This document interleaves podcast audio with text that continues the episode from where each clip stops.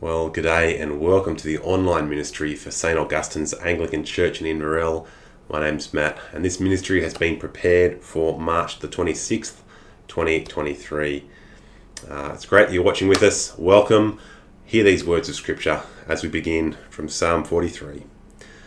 Vindicate me, O God, and defend my cause against an ungodly people. From deceitful and unjust men, deliver me for you are the God in whom I take refuge. Uh, well, He is a God of refuge indeed, and so we sing His praise as we start.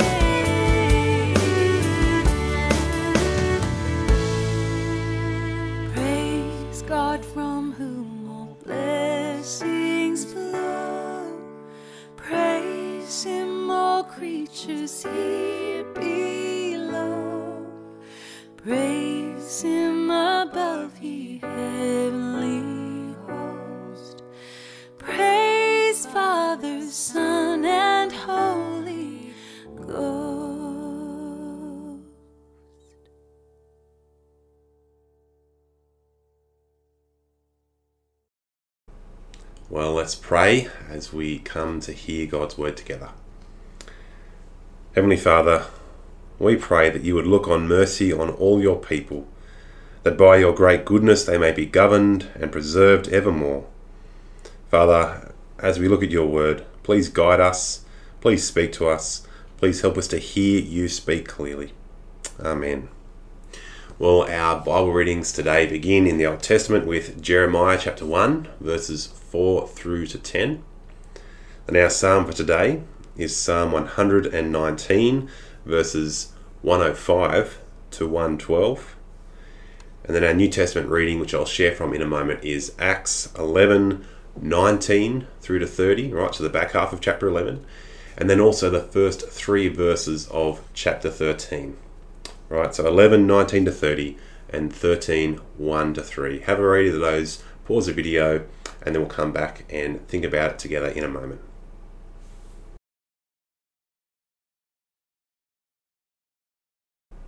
Well, let's pray.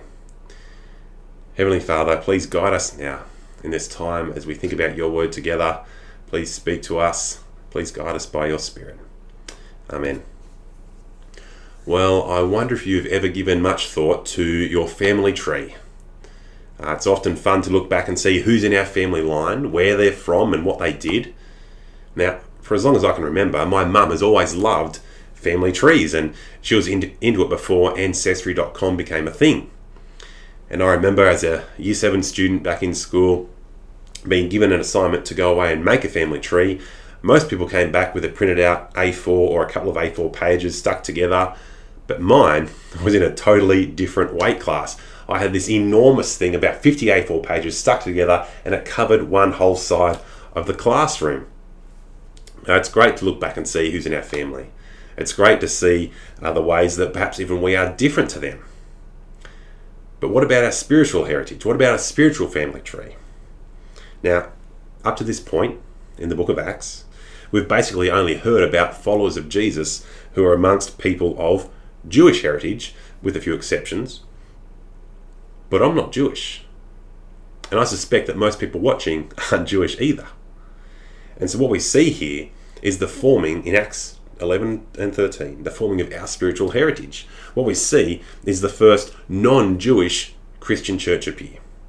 And so I think we should be at least a little bit interested to see what they're like and maybe even asking, how can they be an encouragement to us?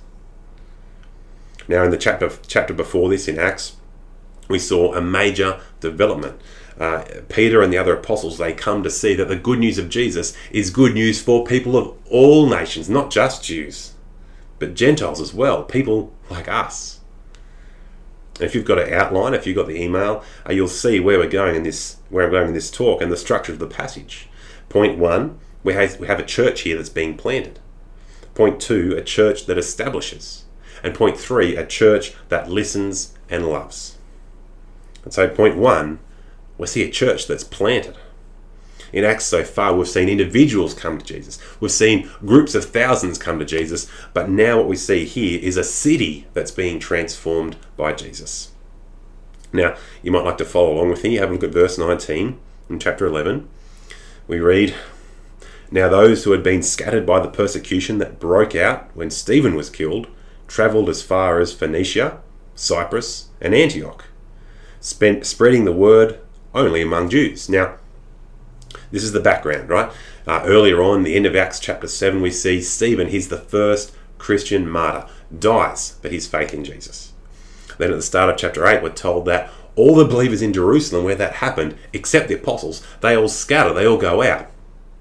But then, chapter 8, verse 4, those who had been scattered preached the word wherever they went. Right? That's the background to what we read here. And so, back in chapter 11 now, verse 20, some of them, however, men from Cyprus and Cyrene, they went to Antioch and began to speak to Greeks also, telling them the good news about the Lord Jesus. Now, only a chapter ago, it took divine intervention to persuade Peter to preach the gospel to Gentiles also, non Jews. But here, it seemed to have happened amongst the people almost casually without any objection from them. Now, we're not told why there's no objection, but what we do know is that as they come to Antioch, they're preaching the gospel. They're preaching the gospel that Jesus is Lord. And in just these two verses, we see how the risen Lord Jesus is actually continuing to, uh, to fulfill his promise. The promise he made back in Acts 1, verse 8, that his followers would be eyewitnesses of Jesus to people of all the world. Now, for you, uh, as you read this, these places they may just be names on a bit of paper. And so, to help you, if you're watching on YouTube, uh, here's a map. Uh, if you're on SoundCloud, sorry guys, but here's a map. Now, what you can see is Jerusalem. It's it's down the bottom here, and Antioch is actually all the way up here, right? The Old Testament stuff happened in around Jerusalem in this area, but Antioch's all the way at the top. And in verse 20, I were told that people from Cyprus and Cyrene came to Antioch to preach the gospel. Now, where's Cyprus? It's this island that's over in the middle of the ocean. And where's, where's Cyrene? It's even further away. It's at the top of Africa, right? Over beyond Egypt. And so, if you're one of the people in the first century, what you would see, it would have felt like going halfway around the world. Can you see the wonderful work that Jesus, the risen Lord Jesus, seated in heaven, is doing since his ascension, is continuing to do? Now, what we see here in verses 19 to 20 is that Antioch is becoming a center, a new center for believers. Or in our language, it's a church that's being planted. And Antioch was the third largest uh, city in the in the Roman Empire. It had about half a million people there, and so we might be tempted to say, "Hey, this is a really strategic point to be a strategic place, rather, to be to be planning a church." But as always, in the Book of Acts, this is not simply people doing what they thought was going to be best or, or most strategic. No, this is the risen Lord Jesus guiding his people as this new, ch- new church is being planted. And verse 21, the Lord's hand was with them, and a great number of people believed and turned to the Lord. Our Lord Jesus, He never ceases to be at work. And just like in the early chapters of Acts back in Jerusalem, what we see here is great numbers of people giving their lives to Him. And I think at this point, what the author Luke, what he's trying to help us see, is a parallel between Jerusalem and Antioch.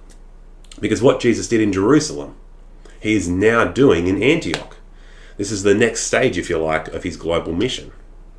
And make no mistake, this is a wonderful thing, but is that it? Right? Does Jesus want them simply to plant a church, to make disciples, and then box tick, who's next? Is that it? No, of course not. What we're seeing here is not just a church that, that Jesus has planted where he wants people to come to faith. But point two, the church in Antioch is also one that establishes people in the faith. Right? Jesus doesn't want people to simply become disciples, but to grow as disciples as well. And so, verse 22, at the church in Jerusalem, they see that there's good things happening down in Antioch, and so what do they do? They send old Barnabas over. Barnabas, who we've actually met before, uh, and his name is really a nickname. It means encourager. And so, what do we see him doing as he gets to Antioch? Well, he's encouraging them, of course, isn't he? Verse 23 when he arrived and saw what the grace of God had done, he was glad and encouraged them all to remain true to the Lord with all their hearts. Now, what does it mean though to encourage them? Does it mean that he gave them a hug? Does it mean that he said, hey, good job, guys, high five, right? Is that what it means? No way. It's way more than that. Way more than that. According to verse 23 there, he encouraged them to remain true to the Lord with all their heart. I mean, what is that other than sharing the gospel with them? I want to make it really clear. We never outgrow the gospel. The gospel is how we come to faith. And that it's only the gospel as it captivates our hearts that we can then live lives that are transformed because of Jesus. In other words, Jesus is the why of everything that we do, the why of the way that we live. Now, the thing that motivates and encourages, us is to be constantly reminded of God's love to us in Jesus. That He died for our sins so that we can be forgiven, so that we can have new life with the Maker of the universe. And that's massive, it is. That's massive. And since establishing this this early church is a this church plant rather is a big job, what does Barnabas do? Like any good Aussie, he calls out for help. He finds a mate to help him. And so uh, he goes and finds his mate Saul, verse 26. And what do they do together? For a whole year, Barnabas and Saul met with the church and taught great numbers of people. Right, together. They're establishing people in the faith. And you might think as you read this, that sounds like a long time for Paul, for Saul here, right? Normally, we, when we see him, he's bouncing from church to church and then he's writing letters when he can't visit people. And yeah, this may sound like a long time for Paul. This is a long time in, in the context of Paul's life. But that's because discipleship really matters. All right, so at this point, we need to think about ourselves and others as we think of discipleship. I mean, for ourselves, it begins by, by starting with what I said earlier that we never outgrow the gospel. But while we never outgrow the gospel, we shouldn't be content to, to never take things deeper either. Right? In 1 Corinthians 3, Paul he rebukes the church there that they weren't yet ready for solid food, right? He said, You guys continue to need basic milk, right? The basics of the gospel over and over again. They weren't ready to move on. And I wonder if Saul and Barnabas were with us, what would they say to each one of us? Now, for some of us, they might say, You haven't thought about this enough yet. You haven't got a real grip on the gospel about why Jesus is good news. Or to put it another way, why Easter Friday, why we call it Good Friday. But for others, I mean, Saul and Barnabas, they may say, Press on right? You understand how God's love and God's justice come together at the cross in Jesus. That's wonderful, but don't stop there. Right? Let your whole life be a wonderful immersion into a deeper knowledge of God's love for you and of his character. And so, a question I want to ask you now is what might it look like for you to take another step as a disciple of Jesus? Now, the desire to be growing mature disciples of Jesus is like that's the reason why we ran our, our for our teenagers our grow uh, event a whole bunch of a few weeks ago, right? We don't want them to be simply content to have a faith in Jesus. We want them to be growing as mature disciples of Him. We want them as they leave for university or wherever they're going to be to have a strong foundation, right? To know what they believe and to know how to wrestle well with God's word together. Because Jesus gave His life for us, we should long to continue growing as His followers. And I think at this point, we don't only need to value our own discipleship, we need to think about others too. Now, a number of weeks ago, Adam challenged us to think about who was it who first shared, who first read the Bible with us, and who could we be reading the Bible with in turn, people who don't yet know Jesus. But I want to suggest that the same kind of question could be asked about who first helped establish and grow us in the faith. Now, for me, the guy who helped me take leaps and bounds in Christian growth was a guy named Dave. Right, Dave met with me once a week for half an hour before work to read the Bible. Right, we wrestled with what the big story, what the big picture of the Bible is, and, and what it means for me. He helped me think about uh, what are the implications for following Jesus in my life. How do I take my faith seriously, and how do I be a man who, who who's, who do I, how do I be a Christian man rather, living in this world that rejects Him? All right, Titus 2 says that older women should be doing this with younger women also. And so, my question for you is who could you be an encouragement to? Who could you be a Barnabas to? What can you be doing to encourage others to be growing in their faith also? Now, in verse 26, we're told that Barnabas and Saul, they're doing this with a great number of people. So, who is one person who you could do this with to start? Well, before we move on to the next section, uh, what we finally see here in that same verse, the end of verse 26, is that it's in this moment the church in Antioch, they're also given a new identity. The disciples were called Christians first at Antioch. Right, it's now that these believers they're no longer being thought of as a, some kind of you know subsect to to Judaism. No, they're being seen as distinct followers of Jesus the Christ. Now, historians will tell us that Antioch was a place that loved to give other people nicknames, and that's probably what's happened here. And you can almost guarantee that it's uh, it's a little, at least a little bit of ridicule going on at the same time. But nevertheless, this is the same name that we bear today. This is our heritage. This new identity there given in Antioch is also the identity of any of us who claim the name of Jesus. We belong to the one who gave his life for us.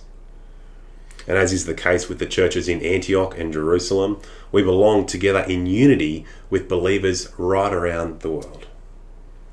Now, here we have two centers for mission in the early church. We have Jerusalem, we have Antioch rather, and Jerusalem, one who has its roots in the other. And it's a relationship not of rivalry and competition, but of love and genuine unity. And the final point about this new, genuinely Christian church in Antioch is that they're a church that listens and a church that loves. And by that I mean that they're a church who are receptive to the voice of God. And as a result of that, they're a church who has a heart for generosity and a heart for sending. Now, as we keep reading verse 27, we see that the Jerusalem church, they still continue to support Antioch and they do that by sending some word gift people. And now, when we uh, read of prophets, then in verse 27, we shouldn't read one size fits all. Rather, we actually need to do some hard work in the scriptures and think about what the difference is between prophecy in the Old and New Testament and then what it continues to develop into uh, as the New Testament progresses. Now, if you want to talk about that, I'd love to have the conversation, but for the moment, I'll simply say that whenever we hear something, no matter what it is, we need to be testing it back. It's good for us to test it back against the picture of discipleship and the promises that God has already given us on the pages of Scripture. However, uh, in this instance, Agabus, who we meet in verse 28, he's someone who is, uh, is given a particular word from God at a particular moment in history. And God's revealed to him that a famine's coming, right? There's going to be a shortage of food. And we're told explicitly that this is a word from the Spirit. And so the people respond, uh, respond appropriately uh, and they're receptive to God's word. Right? They listen to it and they take action. And so then for them, knowing that the church in Jerusalem is going to be hit particularly hard by this, right, they rally together, they bring they scoop up some money together and they send it off as a gift so that the church in Jerusalem can buy some money in advance uh, to, to fight off this coming crisis. Now, by itself, this gift is helpful, right? But I think it's also deeply symbolically important.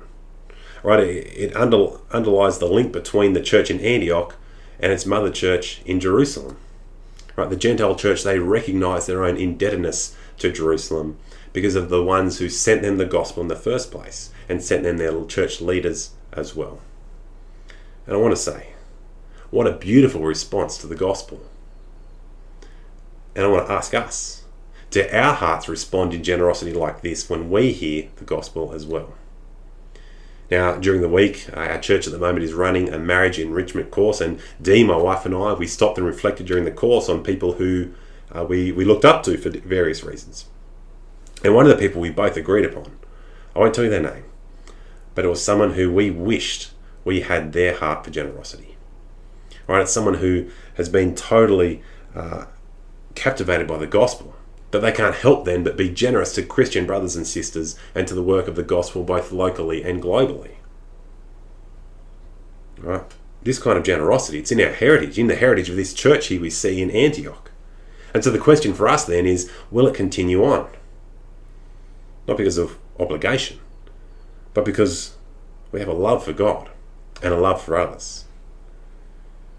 Now, as we get into the first three verses of chapter 13, we uh, we see again that the church in Antioch they're receptive to the word of God. And 13 verse 1, and now in the church at Antioch there were prophets and teachers. Uh, we're given a whole list of people then that follows, and we're not told uh, which ones are prophets and which ones are teachers. I think in reality the line is pretty hard to distinguish between them uh, in this case because both groups are involved in explaining the word of God to people and how that should impact their lives. But for these leaders, while they're they're gathering, while they're meeting and meeting in devoted worship of God, the Holy Spirit speaks, we're told, and I think at this point that probably happens through one of the prophets. And what we find then is the first piece of of planned overseas mission beginning. Right in verse 3, as Barnabas, Barnabas and Paul, uh, Saul rather at this point, are committed to the grace of the Lord Jesus and then sent off. Now, for the rest of the leaders in the church, I think the most tempting thing at this point would be to say, guys, don't go. Right, wait, we're an early church. We're just growing. We need you. But they don't do that. No, they're receptive to the word of God. They hear it and they respond by taking action, by sending them out willingly. And what a wonderful thing it is to be a sending church. Now, it doesn't look the same for us in our contexts, but how great is it when people come in to our church, when they perhaps even meet Jesus for the first time, when they're grown in Him, and then when they're sent off for work or study, whatever reason, to then be an encouragement to other people. Now, for us as the church, this is another reason why we have our have the the grow sessions for our teenagers, for our youth, our senior youth group kids, because we want wherever they go, for uni, whatever it looks like, we want them to be a, someone who can serve others with the gospel, someone who can share the good news of Jesus, someone who can grow disciples of Jesus. In fact, I think just like in the Antioch church, the marks of a healthy church is one that's ascending church. And so we should desire to be ascending church ourselves. We should desire that our diocese is ascending diocese. That some of our best people will not stay, but go, be trained, equipped, and then go and be full time gospel workers, be that back here somewhere with us or in different parts of the country or world. In fact, we should pray that some of us also feel so convicted in God's global mission that we see clearly going on here that even we consider how God can be using us in other parts of the world. That's the, that's the kind of thing that's going on here in this church.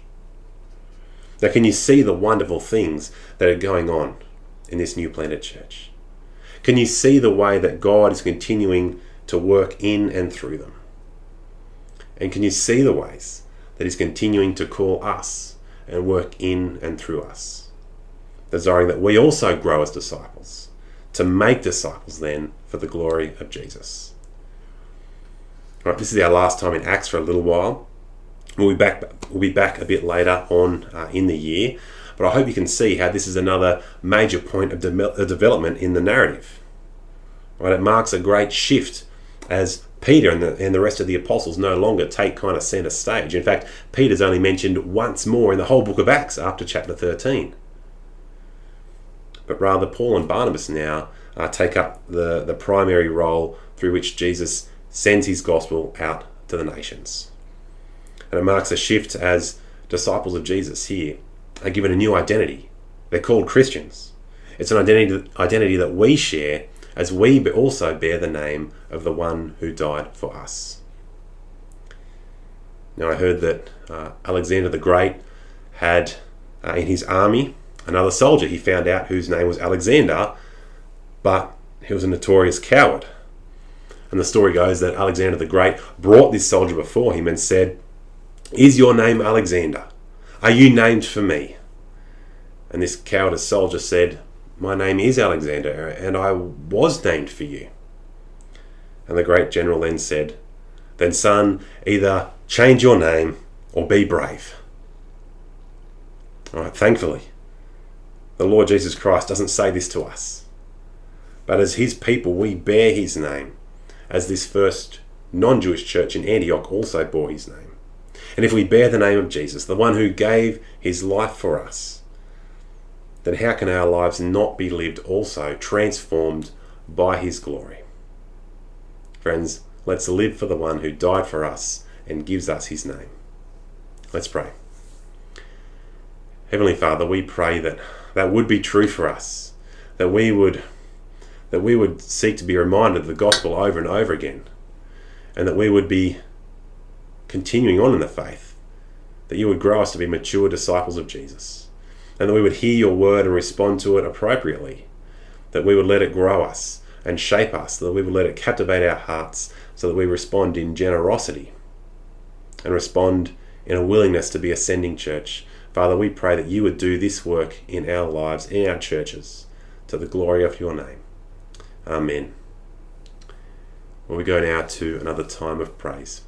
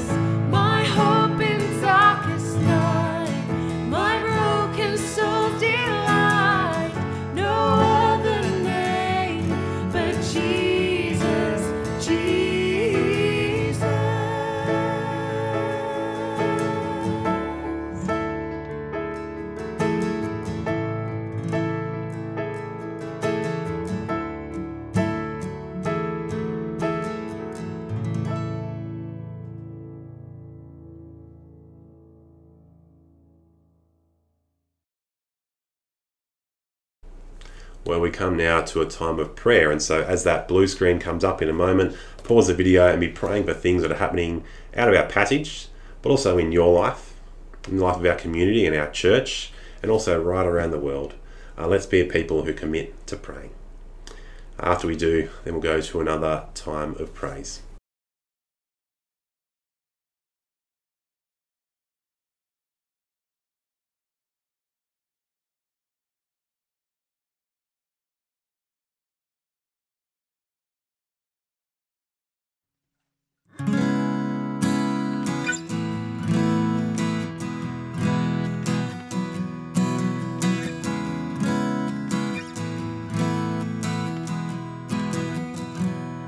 belong to the day, to the day that is to come when the night falls away and I say.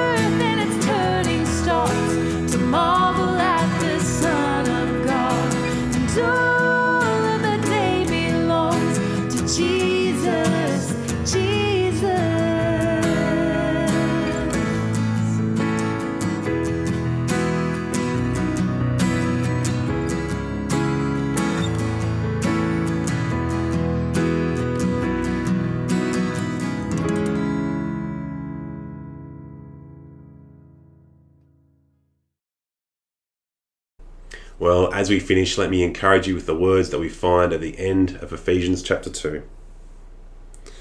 You are no longer foreigners and aliens, but fellow citizens with God's people and members of God's household, built on the foundation of the apostles and prophets, with Christ Jesus Himself as the chief cornerstone. In Him, the whole building is joined together and rises to become a holy temple in the Lord. And in Him, you too are being built together to become a dwelling in which God lives by His Spirit. These are great words of encouragement. Uh, have a great week, and we'll see you next time.